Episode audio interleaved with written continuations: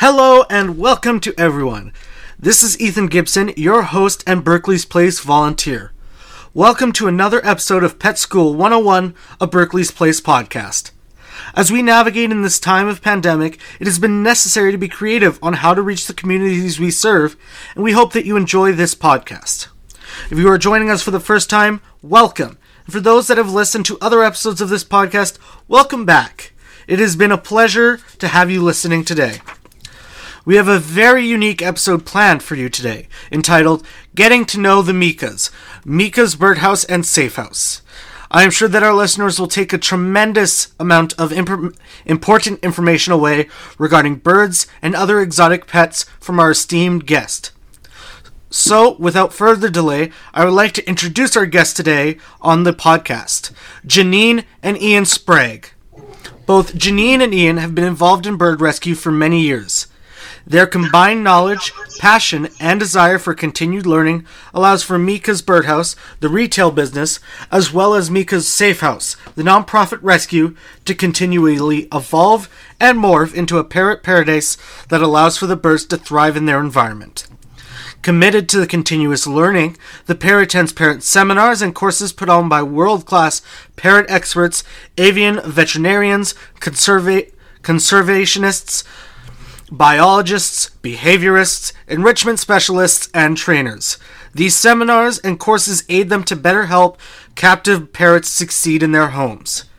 Both Ian and Janine are certified avian specialists and adhere to the standards of the Pet Industry Joint Advisory Council of Canada, PIJACC, and the Humane Canada, which was formerly known as the Canadian Federation of Humane Societies. Both Ian and Janine have completed Dr. Susan Friedman's Behavior Works Living and Learning with Animals course and are both enrolled enrolled, sorry, in Lara Joseph's level 2 membership program relating to animal behavior. They practice force-free training and methods that empower the birds to make their own choices, which in turns creates a more socially and mentally sound bird. On average, Mika's Safe House takes in 230 birds each year.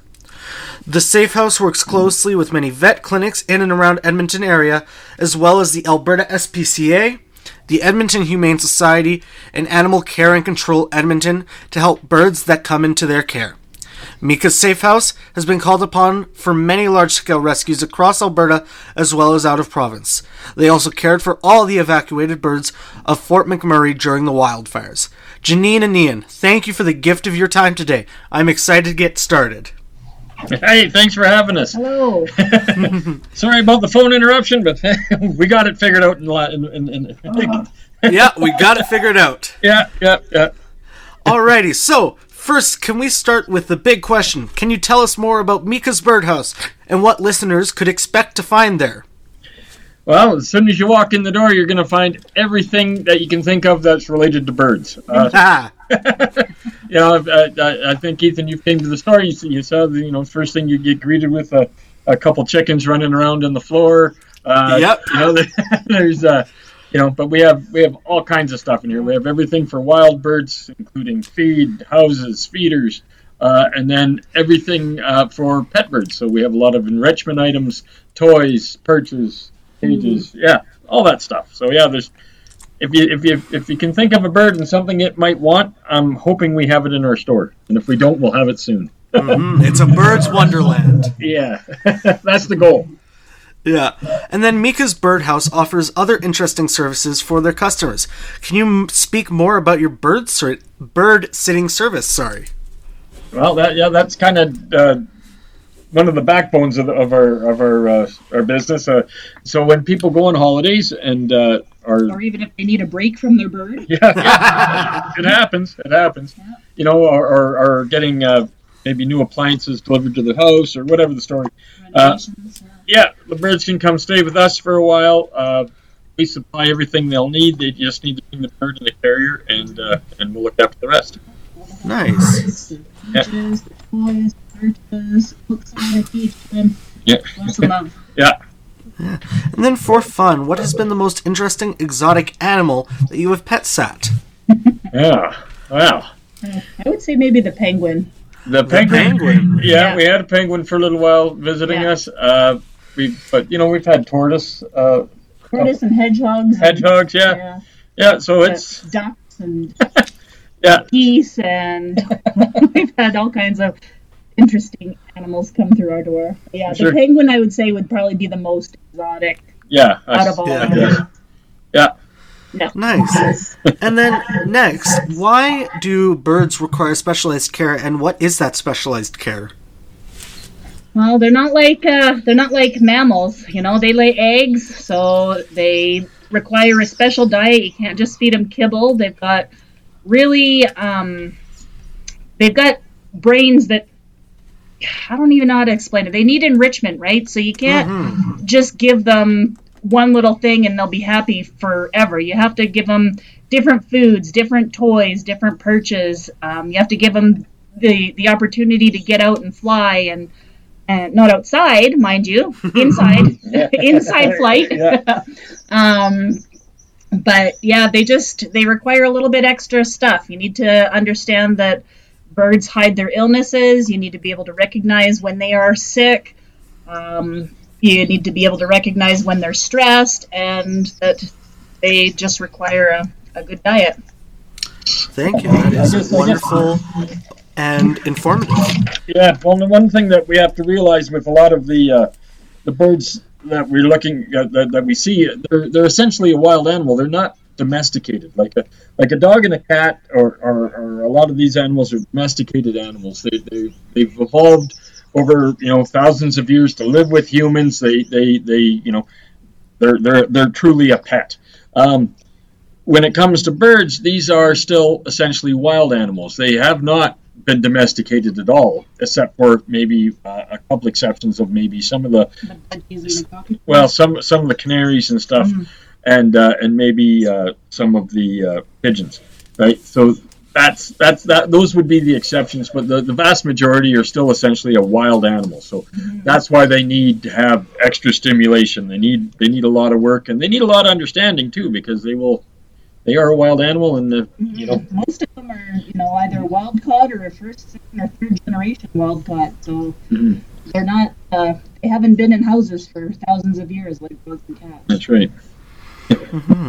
And why is it unethical to pull baby birds out of the nest box to feed them?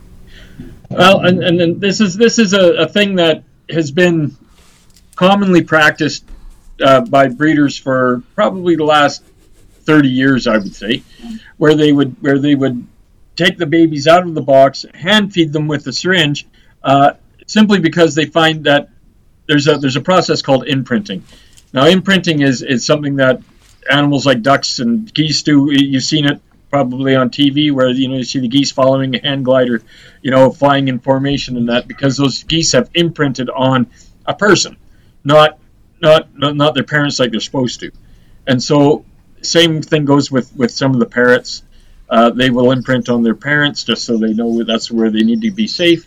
So some breeders have taken that that behavior and and used it uh, as a, almost as a, in, in lieu of training. So what's happened is now that the bird is thinks it doesn't know it's a bird anymore. It kind of thinks it's a weird person, and uh, it it, uh, it it gets very confused. Mm-hmm. Yeah, the, the, breeders think that it makes a better pet, and you know, yes, it can, um, but it also makes for a, a bad bird too. Like they they don't learn how to speak bird, so when people are like, "Oh, I want a bird for my I want a bird friend for my for my bird," mm-hmm. they're they don't speak bird very well, so they don't know how to forage. They don't know how to how to entertain themselves. They don't know how to get along with other birds, and not to mention, like when you take a baby bird away from its mom, it the mom and dad feed the baby birds. So it gets food from the dad's crop, it gets food from the mom's crop, and it goes into the baby bird crop. So it develops all these antibodies and and stuff. So when you take that away and you hand feed it, it's not getting mom and dad's food anymore. It's getting this formulated diet that you know doesn't allow for proper um, bacteria growth in their in their crop, and they just they don't thrive as well as having mom and dad's stuff. Well, thank you very much for sharing that. Yeah, so I guess one thing to think about when you're when you're talking about that kind of stuff is that the the uh, you know if you would do if you, if you wouldn't do that kind of thing to a baby dog or a baby cat unless it was an emergency, you shouldn't be doing it. You shouldn't be doing it to a bird as well. Right?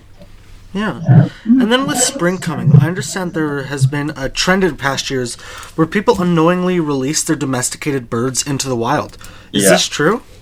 Yeah, it's uh, you know, it's it's, it's a it's a it's a bunch of accidents usually. Uh, this time of year is a perfect example.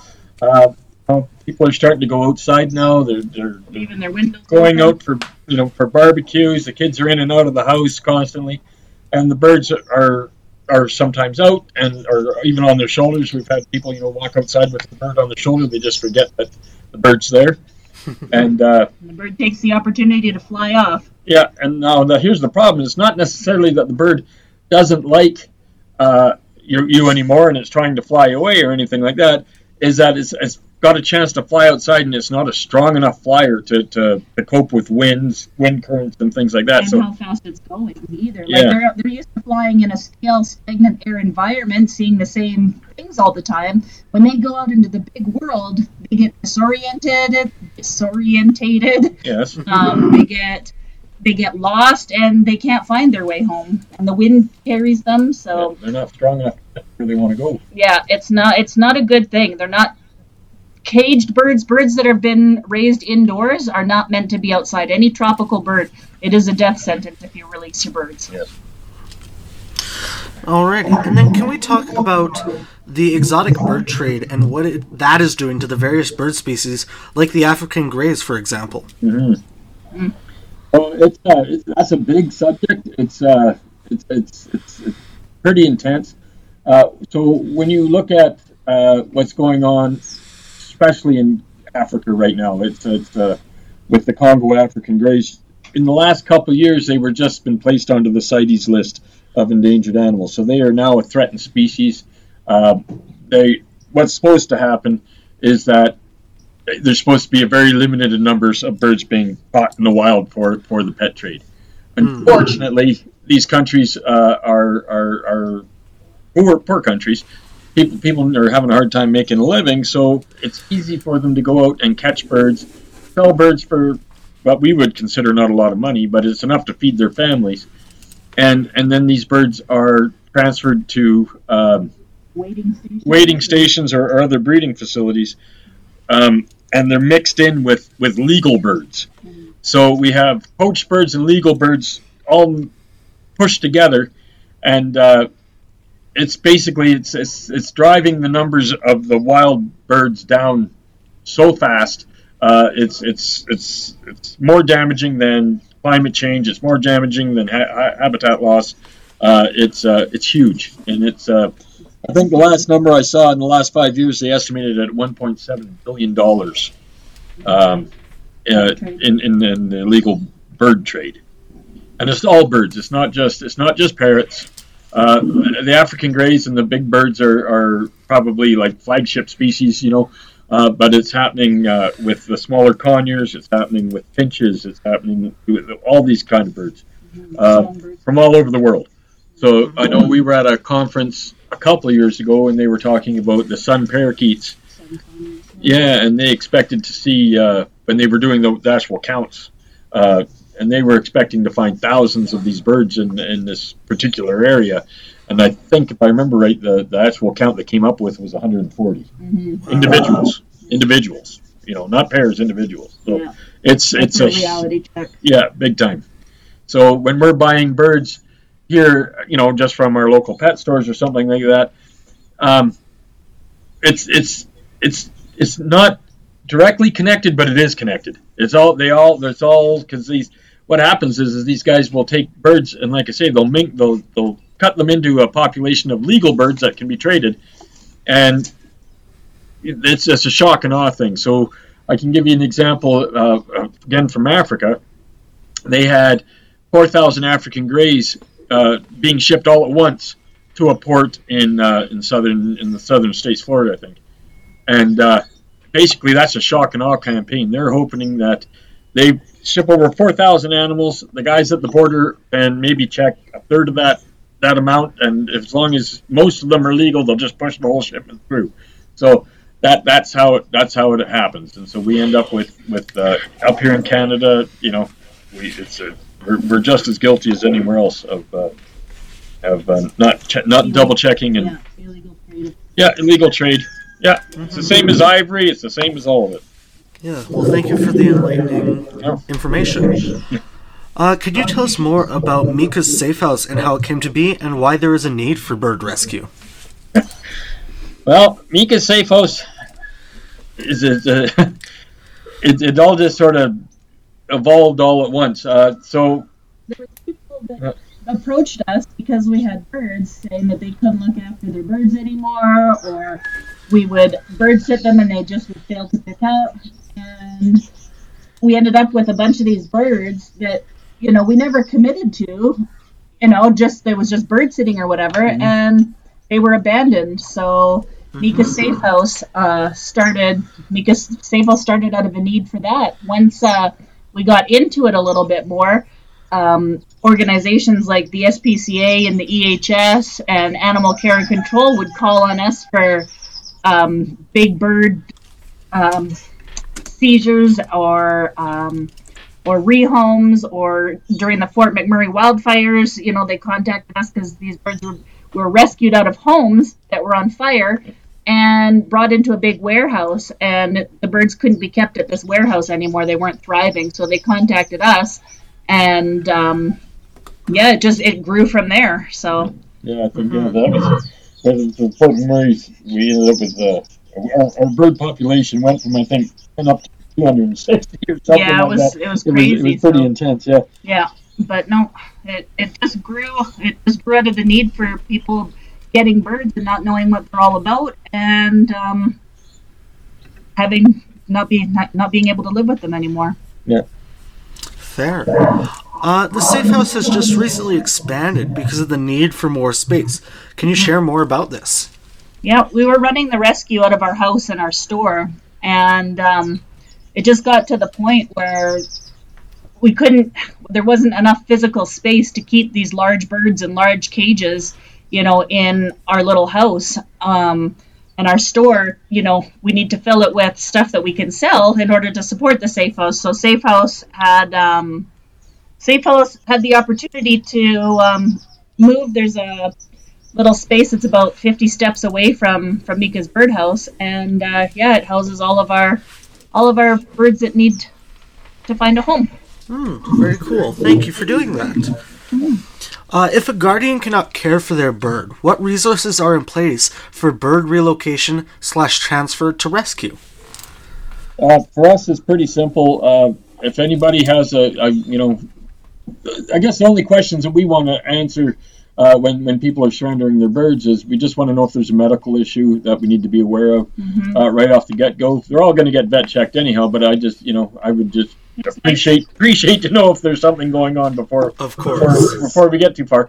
But other than that, they just need to come in um, and uh, we fill out a, a, a transfer of ownership, and uh, and basically that's all all we do. In some situations, we've gone to go get bird, um, and in some situations, um, people would surrender to um, animal care and control, and animal care and control would call us. Yeah. Yeah. Very cool. Uh, and then Mika's Safe House is a non-profit organization. Correct. How might the listeners reach out and support the Safe House? What kind of support would you be looking for? Well, we're always looking for donations. Um, you can donate to our GoFundMe page, uh, Mika's Safe House Ferret Rescue. Um, we have fundraisers online where we do um, online auctions. We have uh, Skip the Depot where people can donate their bottles to us. Um, and they don't even have to go to the bottle depot. They just leave their bottles outside and and get the app to come pick them up. Um, and yeah, we could always use supply donations, uh, food, produce. Uh, we could use uh, cage donations and volunteer hours. So if anybody wants to come clean some bird cages, it's always, always welcome. Yeah. Alrighty. And then as we wrap up our conversation today, is there anything that we haven't talked about that you would like to add? Hmm. no, we're just we're thankful for all the support we can get, and we thank you for doing this podcast. I hope Yeah. that if anybody has any, you know, wanting any additional information, they can get in touch with us on on Facebook, through phone, email, or anything like that. Mika'sBirdhouse.com. Yeah. So, we, we really like to thank Berkeley's for all the support we've gotten from Yeah. Berkeley's place. You know, basically since the beginning. Mhm. Uh, you know, uh, when we've gotten all kinds of support from from Berkeley's, from monetary donations to to uh, supplies, supplies, and food, and help, like moral support, Oh, moral support. Because every now and then, you know, if you're having uh, you know a, a- a day where you just think, you know what, this is it, you know, better.